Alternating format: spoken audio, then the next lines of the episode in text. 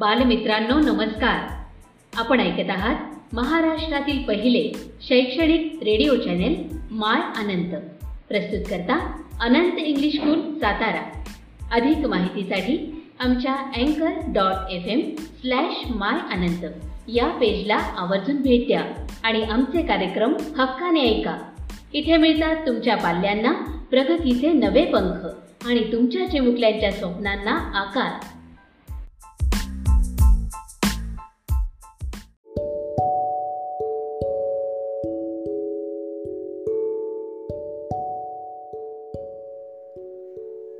प्यारे विद्यार्थी मित्र हो नमस्कार। मैं अर्गड़े सर, आप सभी का स्वागत करता हूँ। हमने बिल्ली का बिलगुंडा पाठ शुरू किया, जिसमें लेखक महोदय राजेंद्र लाल हंडा जी के घर में चूहों के कारण बिल्ली लाई गई। पर यह बिल्ली की शैतानी हरकतों के कारण घर के सभी सदस्य बहुत परेशान हो गए थे। इसलिए बिल्ली को दूर छोड़ने की बात बन गई। उनके नौकर ने यह काम करते समय और एक मज़ेदार घटना निर्माण हुई, यह आगे हम देखेंगे।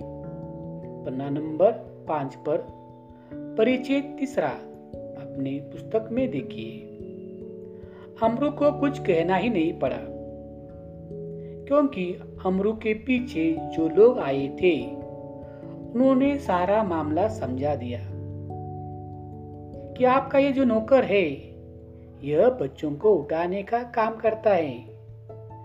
किसी टोली का सदस्य लगता है, और इसीलिए लोग अमरू के पीछे आ रहे थे, ताकि वह कहा जाता है, क्या करता है, इसीलिए यह अमरू के पीछे आ रहे थे।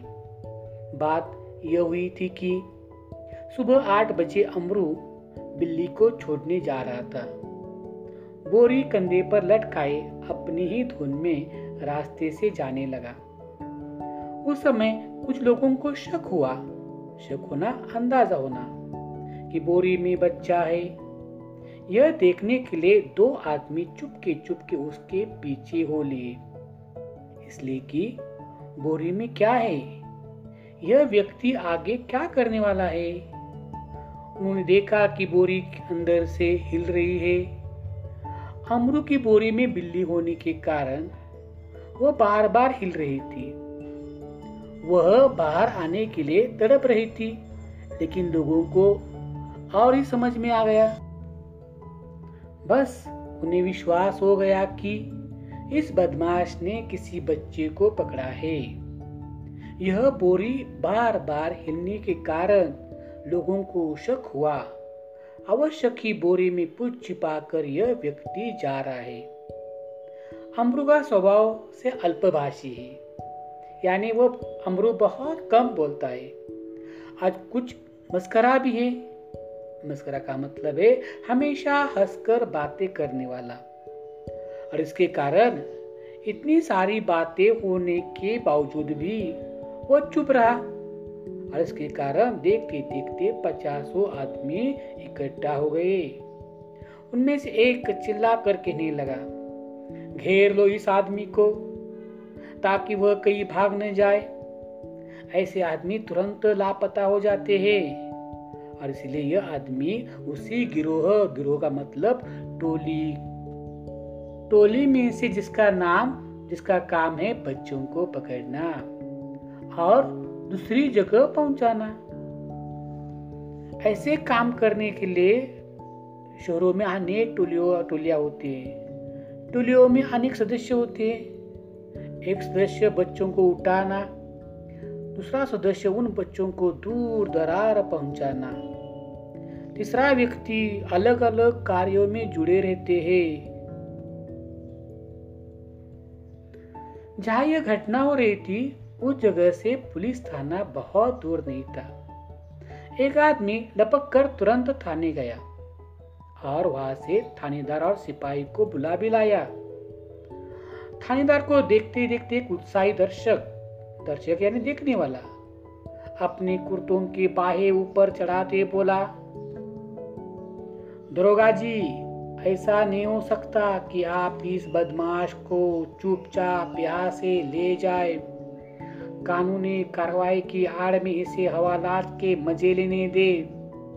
इस प्रकार घटना जब होती है तो पुलिस आने से पहले ही जिन्होंने इस प्रकार का गुनाह किया है, उसकी बहुत पिटाई धुलाई की जाती है। या ऐसा अवसर देखने वाले छोड़ते नहीं और इसीलिए वो कहता है कि किसकी जी भर मरमत होगी। मरमत यानी पिटाई धुलाई होगी। गजब नहीं कि मोहल्ले से सब बच्चे उठा लिए जाए। गजब का मतलब जुलुमिया पद दो दिन हुए, पास वाली गली से एक बच्चा गुम हो गया था। बड़े शहरों में बच्चे लापता हो हो, यह एक बड़ी समस्या है और इसके कारण लोग चौकन्ने हो जाते देवनगर से तो कई उठाए जा चुके हैं। इसी प्रकार की बस वहाँ हो रही थी। तो वही व्यक्ति फिर कहने लगा कि आप बाद में इसके साथ चाहे जो कर ले, पहले हम लोग इसकी पिटाई करेंगे। यह वाक्य सुनते ही भीड़ में से अनेक लोगों ने उसका, उस व्यक्ति का समर्थन भी किया। और इसीलिए भीड़ में से दसियों ने इस सुंदर प्रस्ताव का समर्थन किया। और अब अमरू को लोग पीटने के लिए मानो तैयार होने लगे। उस दिन दिल्ली में बड़ी सनसनी फैली हुई थी। सनसनी का मतलब है घबराहट निर्माण करने वाली घटना। नगर के सभी भागों से बच्चे उठाए जाने की खबरें आ रही थी। आज भी हम अखबारों में समाचार पढ़ते हैं। बच्चों का लापता होना बच्चों के साथ वह गिरोह क्या क्या करते हैं तो उन्हें बेचना उन्हें भीख मांगने के लिए तैयार करना, उनके हाथ, पैर तोड़ना, इसी प्रकार की न जाने कितनी सारी हरकतें की जाती है। और इसके कारण नगर में यह घबराहट वाली खबर तेज़ी तेज़ी से फैल रही थी। एक दो बार पत्रों में यह छपा हुआ था। पत्रों का मतलब समाचार पत्रों में। समाचार पत्रों में इसी प्रकार की जानकारी हमें क्या है, पढ़ने के लिए मिलती है। जमुना के पुल पर कुछ आदमी पकड़ गए हैं। दिल्ली में जमुना नदी के पुल पर कई लोग बातें कर रहे थे, जिन्होंने बोरियो में बच्चे बंद किए हुए थे। और इनके कारण ही लोग अमरू को भी इसी प्रकार निगाह से देख रहे थे। अमरू के भी इस, बोरे में कुछ हिल रहा था, और इसलिए उनके ऊपर शक हो रहा था। इस खबर के कारण माँ पिताजी को अपने बच्चों को बहुत सतर्क हो रहे थे। बच्चों को बच्चे स्कूल से सावधानी से लाए जाते थे। पार्कों या बगीचों के बाहर गलियों में बच्चों का खेलना, कूदना बंद हो चुका था। और इसके कारण ही दिल्ली नगर पालिका और संसद में इस विषय पर अलग अलग सवाल जवाब हो चुके थे। इस मामले में राजधानी के सभी नगरों को की दिलचस्पी थी। शहरों से ऐसी घटना निर्माण होती है तो सभी जगह इसके बारे में बहस हो जाती है। अलग अलग विचार निर्माण हो जाते हैं। आश्चर्य इस बात की नहीं है कि लोगों ने अमरू पर संदेह क्यों नहीं किया? संदेह करना विश्वास क्यों रखा उसके पर? बल्कि इस बात का था कि उन्होंने अभी तक उसकी मार पिटाई शुरू क्यों नहीं कर दी? इसके कारण वातावरण में सनसनाने का, तनाव का कमी न थी। इसी प्रकार की घटनाएँ आज शहरों में, गाँवों में, देहातों में भी नज़र आती है। ऐसे जो बच्चे इर्द गिर्द घूमते फिरते हैं, जिनके ऊपर माता पिता का ध्यान नहीं होता, ऐसे बच्चों को उठाना इस प्रकार का, आज अनेक प्रकार की समस्याएँ निर्माण होती है। अगला परिचय अगले कालांश में। धन्यवाद।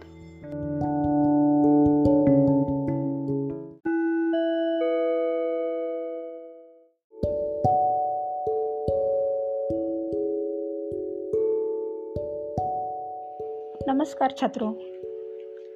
पिछली तासिका में हम पाठ देख रहे थे, वाह रे हमदर्द। मैं आपके साथ बोल रही हूँ श्रीमती तारड़ेकर।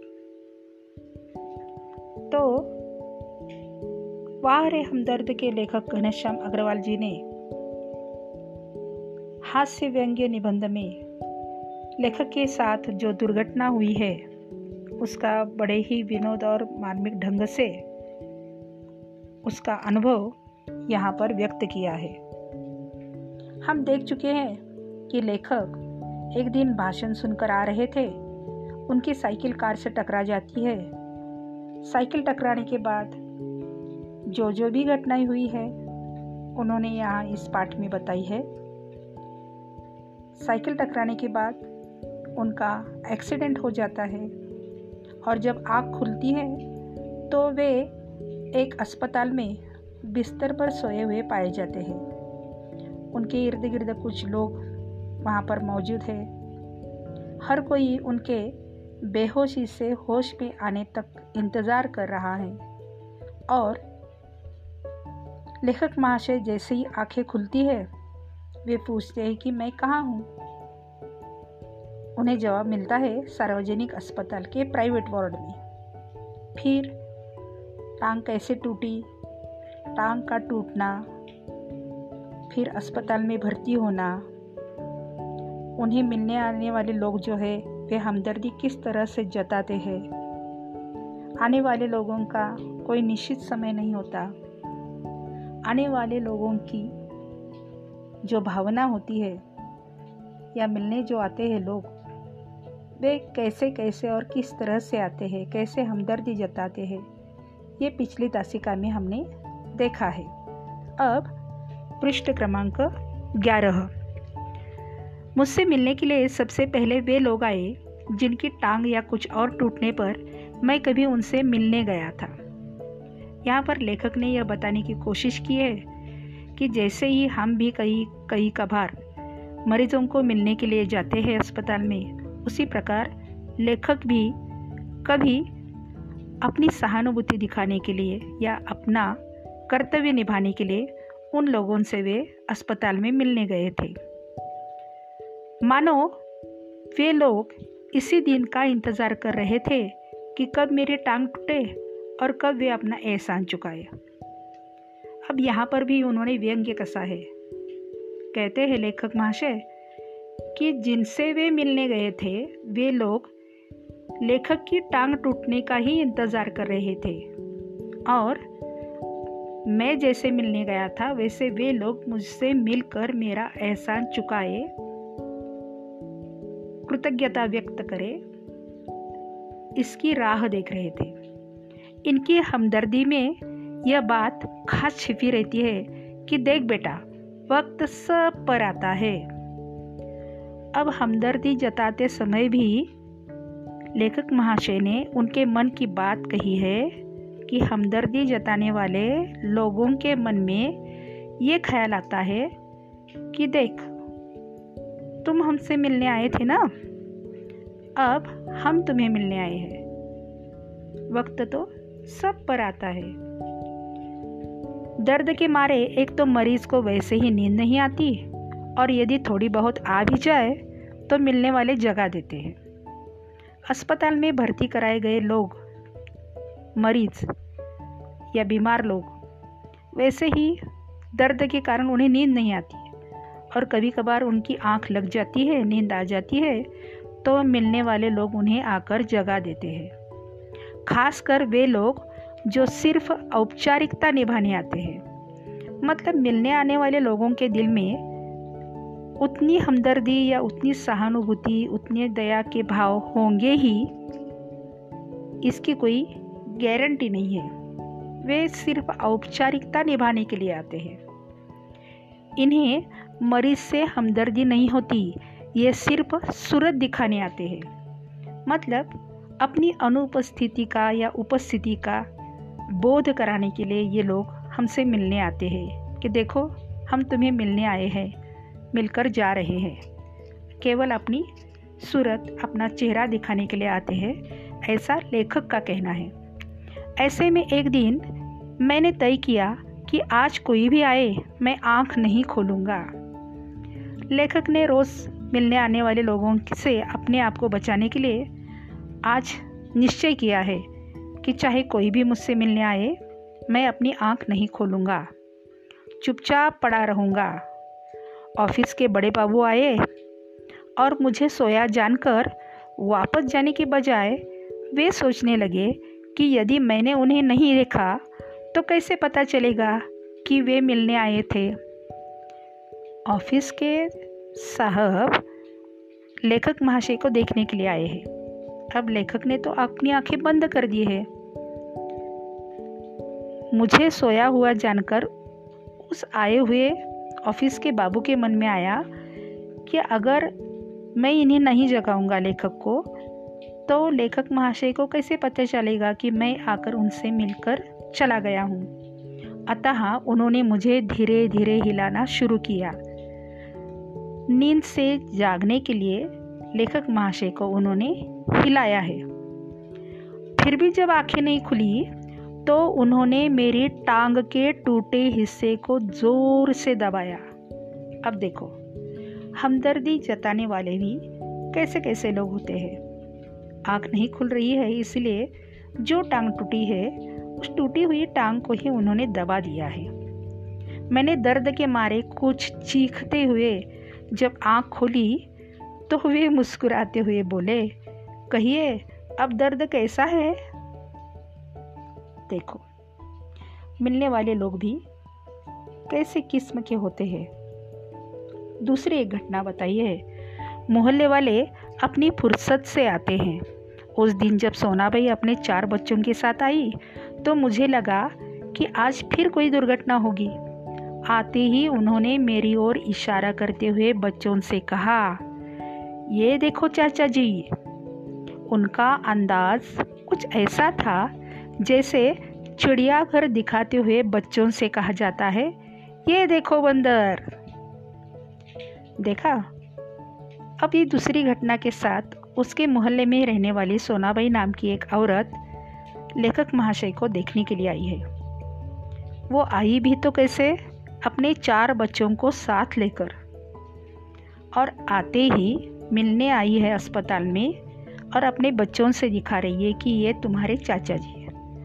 इस अंदाज से उन्होंने कहा कि जैसे चिड़ियाघर में मतलब जहाँ पशु पंछी रखे जाते हैं, पशु संग्रहालय होता है, वहाँ जिस तरह से हम बंदर को देखते हैं, उसी अंदाज से कहा है। अब अस्पताल में, वहाँ पर प्राइवेट वार्ड में ये बच्चे खेलने लगे। एक कुर्सी पर चढ़ा तो दूसरा मेज पर। सोनाबाई की छोटी लड़की दवा की शीशी लेकर कथकली डांस करने लगी। रप रप की आवाज़ ने मेरा ध्यान बटाया। क्या देखता हूँ कि सोनाबाई का एक लड़का मेरी टांग के साथ लटक रही रेती की थैली पर बॉक्सिंग की प्रैक्टिस कर रहा है। मैं इसके पहले ही उसे मना करता, सोनाबाई की लड़की ने दवा की शीशी पटक दी। सोनाबाई ने एक पल लड़की को घूरा और फिर हँसते हुए बोली, भैया, पेड़े खिलाओ। दवा गिरना शुभ होता है। दवा गई, समझे बीमारी गई। और इन दो घंटों के बाद फिर सोनाबाई चली गई। यह कहकर कि फिर आऊँगी। मैं भीतर तक काँप गया। मरीज़ से मिलने वाले लोग कैसे कैसे आते हैं? किस तरह से आते हैं? क्या क्या उधम मचाते हैं? कितनी हमदर्दी जताते हैं? इसका एक उत्तम सा नमूना हास्य व्यंग के रूप में लेखक घनश्याम अग्रवाल जी ने हमारे सामने पेश किया है। हम आज यहीं पर रुकते हैं। धन्यवाद।